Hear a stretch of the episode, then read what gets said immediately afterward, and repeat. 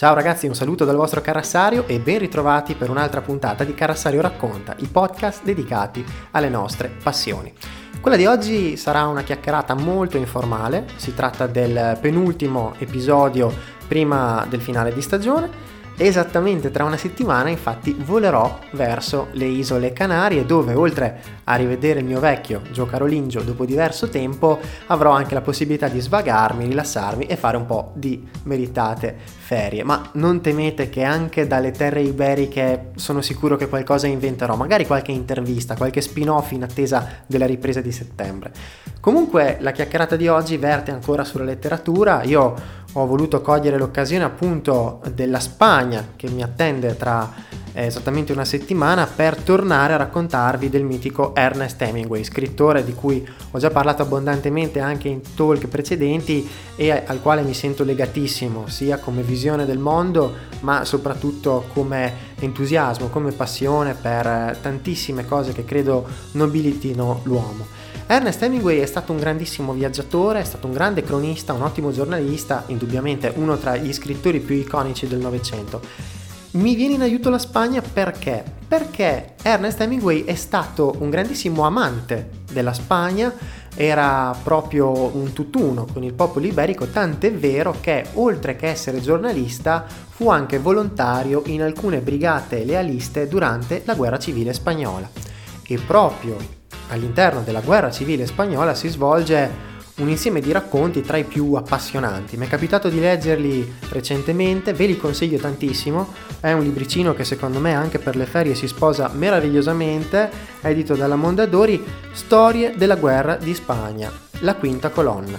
La quinta colonna è un appendice, è un dramma, perché Storie della guerra di Spagna ha quattro racconti in cui il protagonista è sempre Leo Narrante ed è l'alter ego di Hemingway. Hemingway ha questa singolarità meravigliosa, non è mai lui in prima persona, ma è sempre un personaggio che lo identifica alla perfezione.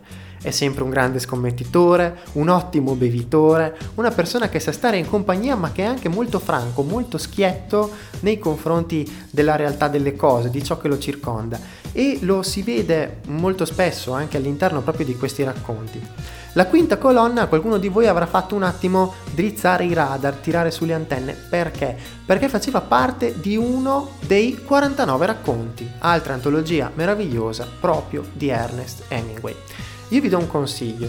Vi consiglio di andare a rileggere questo meraviglioso manoscritto, libercolo per così dire, per usare qualche termine un po' stupido che a me piace tanto, perché vi dà la possibilità di capire quanto disperata e assurda sia una guerra civile. Gli aspetti più familiari vengono stravolti, le ideologie eh, puntano i fucili fra di loro, intere famiglie messe contro. Persone che prima si frequentavano all'interno di un bar diventano improvvisamente nemici. È il caso proprio di una delle iconiche, ehm, iconici luoghi nei quali si svolgono le avventure dei protagonisti, ad esempio il bar Cicote, uno dei bar più in vista di Madrid, non è dato sapersi se fosse realmente esistito, probabilmente è una locanda fittizia creata dallo scrittore, ma comunque molto evocativa, oppure l'Hotel Florida, dove da giornalista Hemingway soggiornava per raccontare alla comunità internazionale i fatti che avvenivano in Spagna.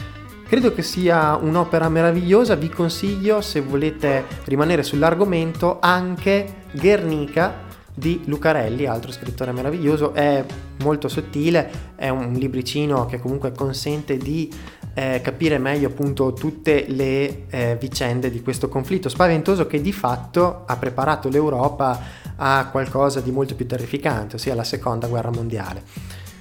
Allora, facciamo così.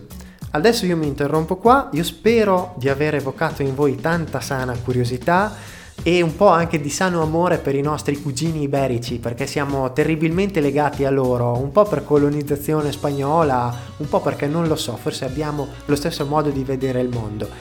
Quindi io vi consiglio appunto di andare a riscoprire questo libro, vi saluto chiacchierata informale, ve l'ho detto, io non voglio tediarvi troppo anche perché adesso le giornate sono lunghe, c'è bella stagione, è giusto che voi usciate, i podcast ascoltateli quando riuscite, tanto i libri li trovate quando volete, magari appena un po' più impolverati. Io vi saluto, vi ringrazio e noi ci sentiamo la settimana prossima per il finale di stagione e qualche chicca interessante sul futuro. Ciao ragazzi, un saluto dal vostro Carassario.